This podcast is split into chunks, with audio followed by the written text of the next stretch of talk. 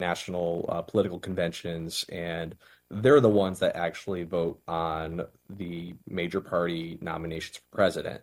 And so you have uh, a lot of you know Trump delegates that are on the Republican ballot, uh, and if uh, voters vote for those delegates uh, and they go to the convention, there's nothing stopping them from voting for for for former President Trump, regardless of what happens to his actual spot on the ballot. So, uh, you know, it, it is kind of, uh, I guess it's about appearances in, in, in a sense, because even if the former president gets disqualified, is not technically on the ballot, uh, his delegates will be. And when they go to Milwaukee this summer to vote, they will be free to vote for President Trump, and they will.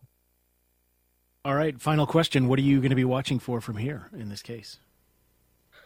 Honestly, I'm going to be watching for the Supreme Court because uh, this is going to go to the appellate court in Illinois, and perhaps it could go to the Supreme Court after that. But uh, I think there's a, there's a general sense that the Supreme Court is going to rule pretty quick on this uh, in the Colorado case, and that will provide some clarity for the situation here in Illinois and also in in Maine, where the Secretary of State in that state uh, also disqualified Trump from the ballot. So uh, it's kind of a race to see which uh, which uh, court system uh, uh, you know uh, I guess rules first. But um, but my my guess is that voters will be able to cast their ballot for president former President Trump in a few weeks. Um, he'll be on the ballot regardless because they can't reprint ballots this late. But my guess is that it'll count because there will either still be the stay or uh, the Supreme Court will provide some clarity and and and you know re- resolve this case for everybody once and for all. All right, Brenden Moore covers Illinois government and politics for Lee Enterprises. Thanks for uh, sharing your reporting with us today on the 21st show. Thanks for having me on, Brian. And listeners, if you are interested, January 22nd is when I had that conversation with Vikram Amar, professor at the U of I College of Law, where we took a deep dive into the 14th Amendment and this case and uh, or this sort of legal argument if you want to check that out on our website 21stshow.org and let me remind you, this is the 21st show. A lot has been happening in the national political scene. With us to talk about that, as always, is Linda Kenyon, who covers the Congress for Illinois Public Media. Linda, happy Friday. Welcome back to the program. And Linda, are you muted or are you with us? I am here. All right, so... that's all right.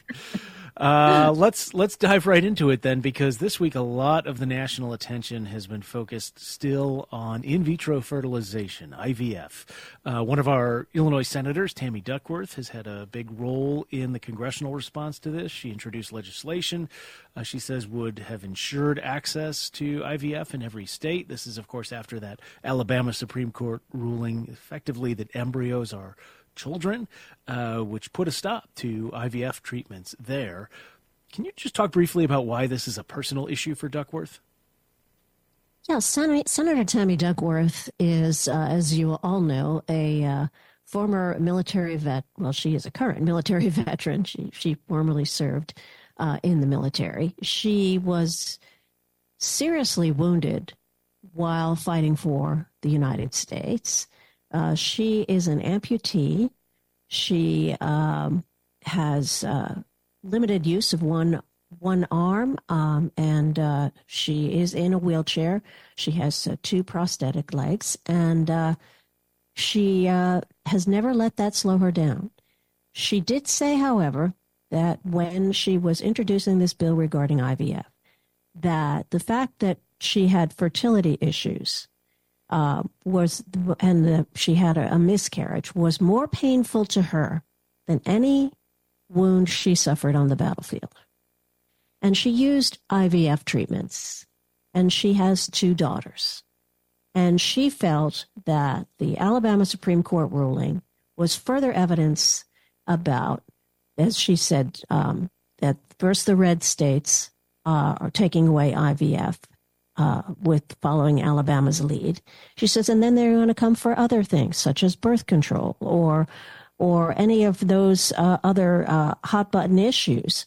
And she said that uh, that there is no reason why there should be a ban on IVF treatments. Now, why would there be a ban? Well, the Alabama Supreme Court ruling stated that frozen embryos are children under the law. Therefore, some of the IVF procedures that are necessary uh, to help families get pregnant is that would require, in some cases, uh, selective elimination of certain embryos. And sometimes, because these frozen embryos are so delicate, during the thawing out process, they can sometimes be damaged and therefore rendered uh, no longer able to be used in an IVF procedure. But if frozen embryos are dedicated or de- designed, or I should say, uh, labeled as children, then uh, the uh, fertility clinics, the doctors, and all the staff that participate in this process could then be held uh, accountable, civil and criminal charges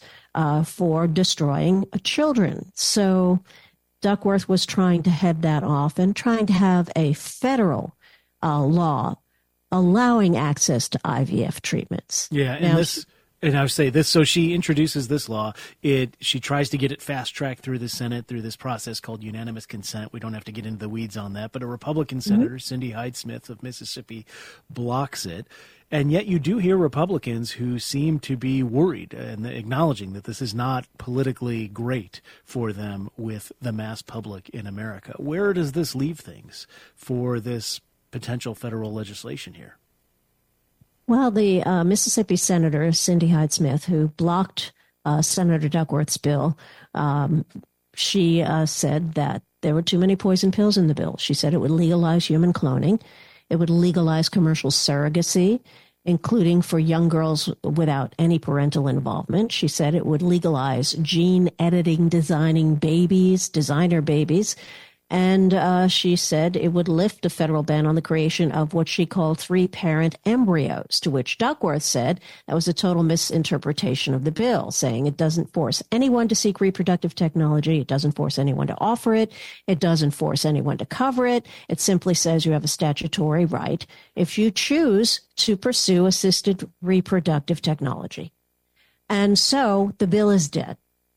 And the uh, next situation is I think we're going to have to see what the courts do because in Alabama, despite that Supreme Court ruling, the state legislature just took up the uh, process of uh, carving out an IVF exception uh, to the Alabama Supreme Court ruling. Now, that may again lead to some legislative challenges, some legal challenges.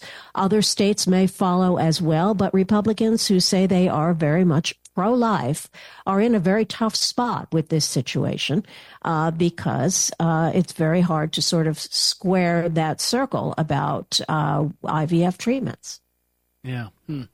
Well, that is something we will continue to follow as it plays out. Just about a minute left. I do want to mention another sort of momentous piece of political news this week, and that is uh, Senator Mitch McConnell, the Republican leader. He's led it for uh, the Republicans there for 17 years. He's announcing he's stepping down from that role effective in January. There will be a vote on his successor in November. Uh, can you just briefly, briefly say how does he reckon with the fact that really his entire approach to politics seems increasingly out of step and unwelcome in the Republican Party? Yeah, McConnell is going through a bit of a transition personally and professionally. Uh, he, he stated uh, when he announced that he's going to leave his leadership role, he said, You cannot beat Father Time. He's 82 years old.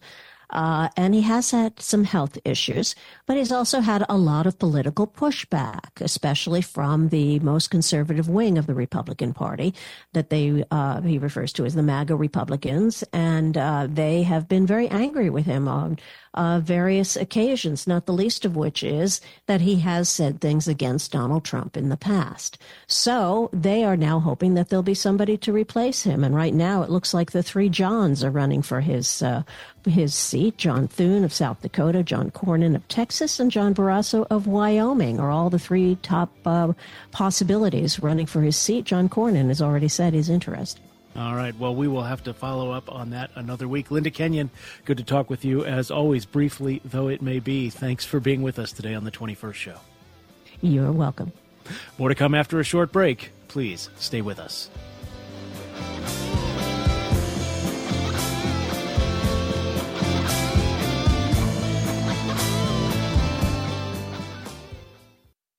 Recently on Wait Wait Don't Tell Me, Hari Kondabolu offered everyone a way to make a little extra cash. I'd pay $6 a finger. I'm Peter Sagal. You'd need not sacrifice any extremities to enjoy this week's show from Austin, Texas with rapper Danny Brown. Join us for a show with all of its fingers and toes. That's Wait Wait from NPR. Listen tomorrow morning at 10, Sunday at noon on 89.1 WGLT. The doctors at Bloomington Normal Audiology are passionate about promoting hearing awareness and education. We are trying to reach everyone with ears. That's why they're the lead sponsor of WGLT's daily news magazine, Sound Ideas. We appreciate Sound Ideas for its commitment to local conversations and topics, plus, the connection with the word sound is a fun bonus. I'm Dr. Natalie McKee, owner of Bloomington Normal Audiology, a WGLT underwriter. Learn how you can become an underwriter at WGLT.org. Support for WGLT comes from the Corporation for Public Broadcasting's Community Service Grant and from a grant from the Illinois Arts Council Agency. These grants help fund Morning Edition, All Things Considered, and other programming on which you depend for news, information, and entertainment. Additional support comes from WGLT users. This is 89.1 WGLT and WGLT.org.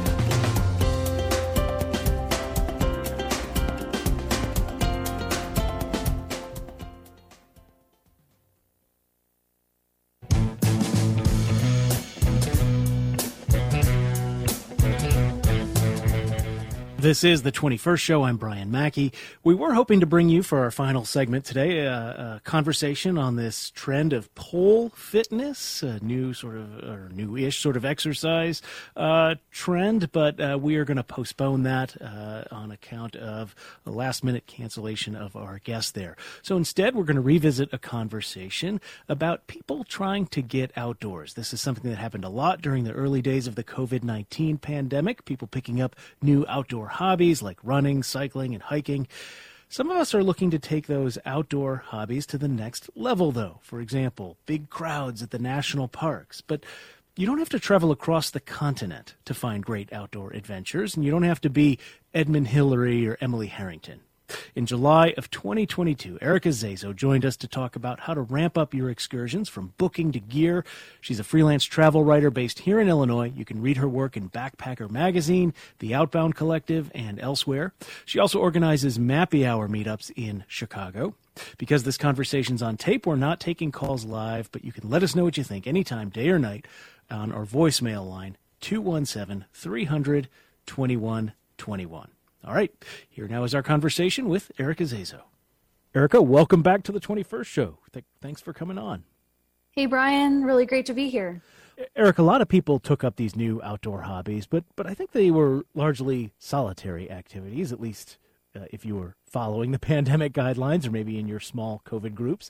How would someone go about finding a bigger community that might be welcoming to still more newbie outdoors people? Yeah, I mean, we don't always advise hitting the trail alone, especially if it's your first time. So, finding an outdoor community to link up with and hit the trail or a biking trail or go climbing with is really recommended. And I think there are so many resources out there for locals in Illinois to find groups of folks to meet and make new friends and get outside and learn from each other. So, some of the places I like to go um, is Facebook has an array of Facebook groups dedicated to exploring the outdoors in Illinois. Things like the Southern Illinois Hiking and Outdoor Recreation Group, the Central Illinois Hiking Group, and a group called Women Who Hike Illinois that organize meetups at different forest preserves and state forests around the state. Um, so that's a great place to start. Uh, there's also a lot of trail groups connected with national forests, like the Shawnee National Forest. So places like the River to Rail River Trail Society and the Shawnee Saunters Group. And then also Sierra Club has an Illinois chapter that organizes hikes around the state. So those are some great places to start. Yeah, it's a great suggestion. I'm in a, a very small Facebook group for a, a, state fish and wildlife area that's near where I live called Sangchris Lake. Um, so yeah, there's there's a lot of good communication on there. So let's talk about that. So I think when people think about hiking and getting outside in uh, Illinois, Starved Rock is the first place that comes to a lot of people's minds. But but there are many other places to go hiking, especially in the central and southern part of the state. So what what are some of your recommendations there? Yeah, totally. There's so many places to go. A few favorites that point, uh, stick out in my head are the Middle Fork Forest Preserve. It's just northeast of Champaign. It's a three and a half mile trail called the Oak Burr Trail, and that links up with the South Loop Trail, um, here there are like grassy meadows and oak forests that you can hike through. Really recommend it. And there's all it's also a designated international dark sky park, which is pretty fascinating. This is located in this middle of Illinois, and that's one of 70 diff- different international dark sky parks you can visit. So heading there at night for an evening hike and then sticking around for some sky gazing um, would be a great choice. Oh, that's great because Uh, you can actually see like the Milky Way sometimes if it's really Yeah, dark. and stuff like definitely. Cool. Yeah. I'd also um, recommend the Midewin National Tra- Tallgrass Prairie, which is south of Joliet. This is a buffalo viewing trail, um, and you can actually see over you know 30 or so buffalo grazing in, in herds out there. Um, it's a three and a half mile loop. I definitely recommend this one. Bring a lot of sunscreen and skin protection because it's an open natural Illinois prairie, but a really cool, unique experience to see some buffalo and, and bison up close.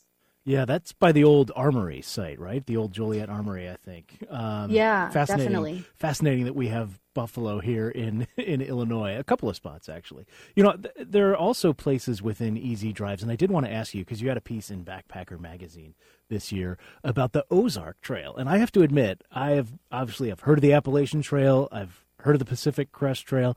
I had not heard of the Ozark Trail, so w- w- tell us about that.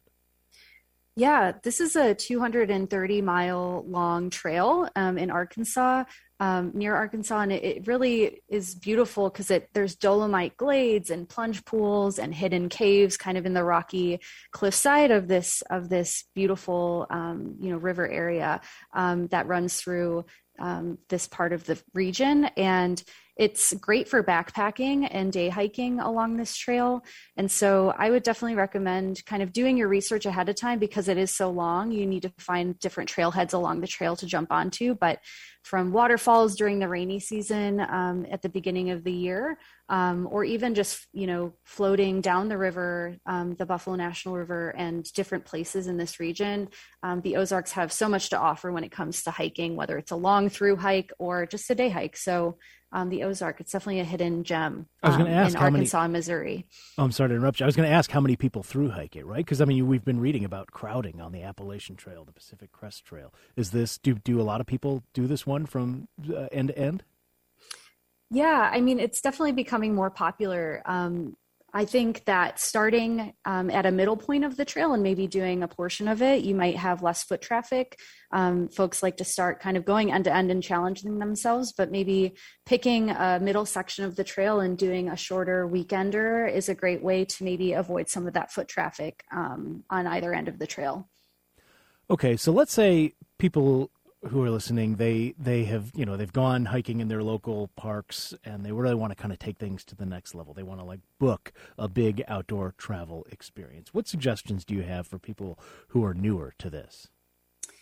Yeah, it can, a lot can go into planning a backpacking trip, um, which is probably one of the most popular ways to get into long distance hiking. Distance hiking is backpacking. So I would definitely recommend if it's your first time, obviously doing your research online, but there's also a variety of uh, guiding organizations and um, outfitters in the in the region. A couple I would recommend is True North Adventures, T R U E North Adventures, and they're based in the Midwest. They organize camping and kayaking and backpacking trips, and they have a bunch of beginner weekend classes where you can go out and they teach you everything you need I'd also recommend a group called Adventures Accessed. Um, they base they're based out of Chicago, but they organize trips in the Hoosier National Forest in Indiana and also in Huron Manistee, which is up in Michigan.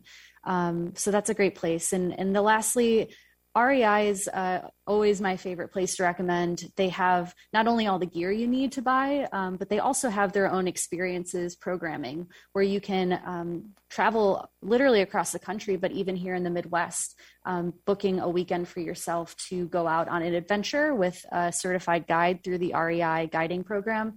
And REI Experiences is, is an awesome place to start too if you're both buying new gear for your trip and then also trying to have a guide teach you the skills you need along the way. I love that suggestion. And I'm chuckling to myself when you said all the gear you need to buy because there's plenty of gear you don't need to buy, but you probably will anyway. Every time yeah. you visit REI, my family, I have family in the Seattle area and they've been members for decades uh, to the original stores. So are, are there red flags to look out for though when you are looking to book travel like this and, and you're looking for organizations to kind of guide your experience? Yeah, I mean, it's hard to tell, you know, what the experience is going to be no matter if you're hitting the trail for a day hike or booking a long weekend with a guide. I think checking out their certifications, um, some organizations like NOLS, which is the National Outdoor Leadership School, has a bunch of training certifications. That's a great place to just kind of research what types of certifications guides need to get in order to really know their stuff. So, educating yourself on the types of certifications out there and then looking for that when you're booking a guide is a great idea. Um, and then I wanted to mention, um, you know, being a guide yourself and really knowing how to prepare yourself for hitting the trail. Because again, you could rely on someone else to teach you, but if you're meeting up with a hiking group and you don't know the folks necessarily, it's good for you to yourself know these skills. So the 10 essentials is a list of emergency items and first aid that you should be always bringing with you on the trail. And that's things like navigations, like a map and a compass, um, sun protection, like a sunscreen and a hat um, illumination like a flashlight, first aid kits, uh, repair kits if if you're bringing uh, you know gear with you that needs to be you know t- duct tape back up for example. And then finally you know nutrition and hydration which is so simple to you know consider when you're bringing out going out onto the trail but having those um, in surplus with you before your trail hike and then also when you're on the trail is is so key. Um, so those are just a few of the 10 essentials uh, that i always want to recommend to people before they hit a trail with or without a guide I completely echo you on that. I'm a big 10 essentials proponent. I've even had like a, a backpack that had a list of the 10 essentials kind of silk screened on the inside of it.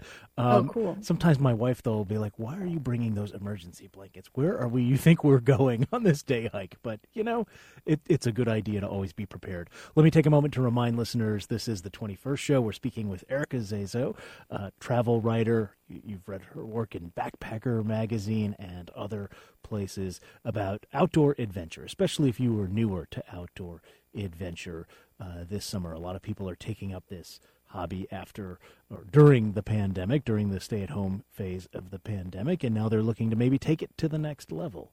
Uh, so, we were talking about the 10 essentials. What other advice do you have for people who are just beginning to sort of try and step up their game in terms of outdoor adventure? Yeah. You know, something comes to mind and that's uh, going back to the topic of hydration. Um, sometimes you're wondering you know how much is enough water when i'm taking water out on the trail? And then also you know when i'm hiking how much should i be drinking? Um, it's definitely recommended that people bring about two liters on any local adventure they're going out on. That would be like two nalgene bottles those you know cylindrical plastic bottles you can find at REI and, and most outfitters.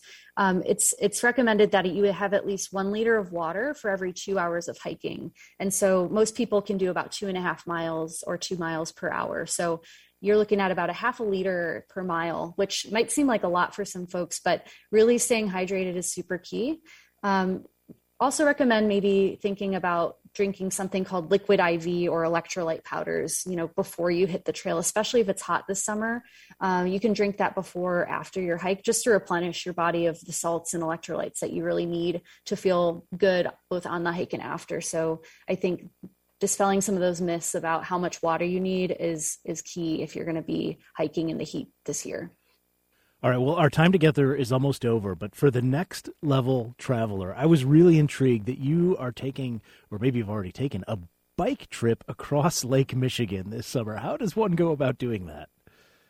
Yeah, it's it's going to be quite the adventure. Um, for folks who are familiar with driving uh, south of the lake or up, up into the UP, it can be quite the trek to get from Illinois to Michigan. So, uh, my partner and I are actually taking a boat from um, Milwaukee, Wisconsin, over to Muskegon on the Lake Ferry Express.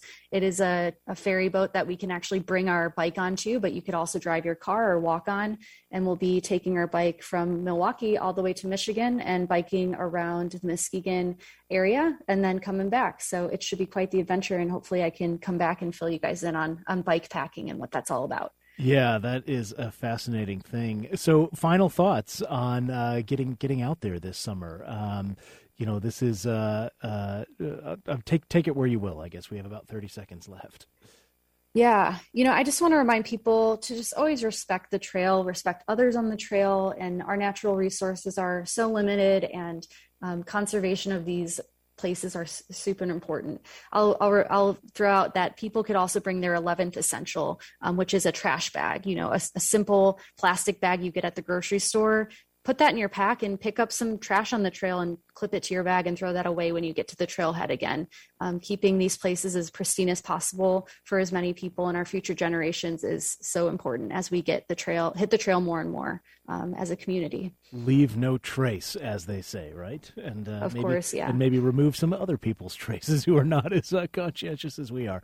Erica Zazo is a travel writer. You've read her work in Backpacker Magazine, The Outbound Collective, and elsewhere. We'll have some links to her work on our website. Erica, thank you so much for being with us today on the 21st show. Yeah, see you on the trail. and we originally aired that conversation again with travel writer Erica Zazo in July of 2022. That is it for us today. Coming up Monday, crime and perception. Government numbers show violent crime has been dropping significantly, but people still think crime is on the rise. We'll dig into the numbers and why they don't always move public opinion. The 21st show is produced by Christine Hatfield and Jose Zapeta. Our digital producer is Damian Contreras. Technical direction and engineering comes from Jason Croft and Steve Mork. Reginald Hardwick is our news director. Thank you to the band Public Access for our theme music. You can visit our website, 21stshow.org, to find our past segments. Share them with a friend if you heard something you liked, uh, or maybe share them with an enemy if it was something you didn't like. You can do all of that at 21stshow.org. The 21st Show is a production of Illinois Public Media. I'm Brian Mackey. Thanks for listening. We'll talk with you again on Monday. Well, I got bored basically. Ethan Coen returns to theaters after a break without his brother, but still in the family. We're very comfortable and understand the way each other thinks. That's Tricia Cooke. Look at her husband Ethan Coen's Drive Away Dolls and all the latest news. Saturday and weekend edition from NPR News. Listen tomorrow between 7 and 10 a.m. on 89.1 WGLT. Voters in 17 states and territories cast their ballots on Super Tuesday, the biggest primary day of the year. With more than a third of Republican delegates up for grabs, it may be Nikki Haley's last chance to challenge former President Donald Trump. I'm Mary Louise Kelly. Join Scott Detrow and me for live special coverage from NPR News. Election 2024. Get closer to the issues, get closer to your vote. Listen this Tuesday at 7 p.m. on 89.1 WGLT. The NPR newscast doesn't just break a story, we follow it wherever it takes us. Stay informed with the NPR newscast every hour on the hour. Listen on 89.1 WGLT and WGLT.org, part of the NPR network. From the campus of Illinois State University. This is 89.1 WGLT Normal, part of the NPR network.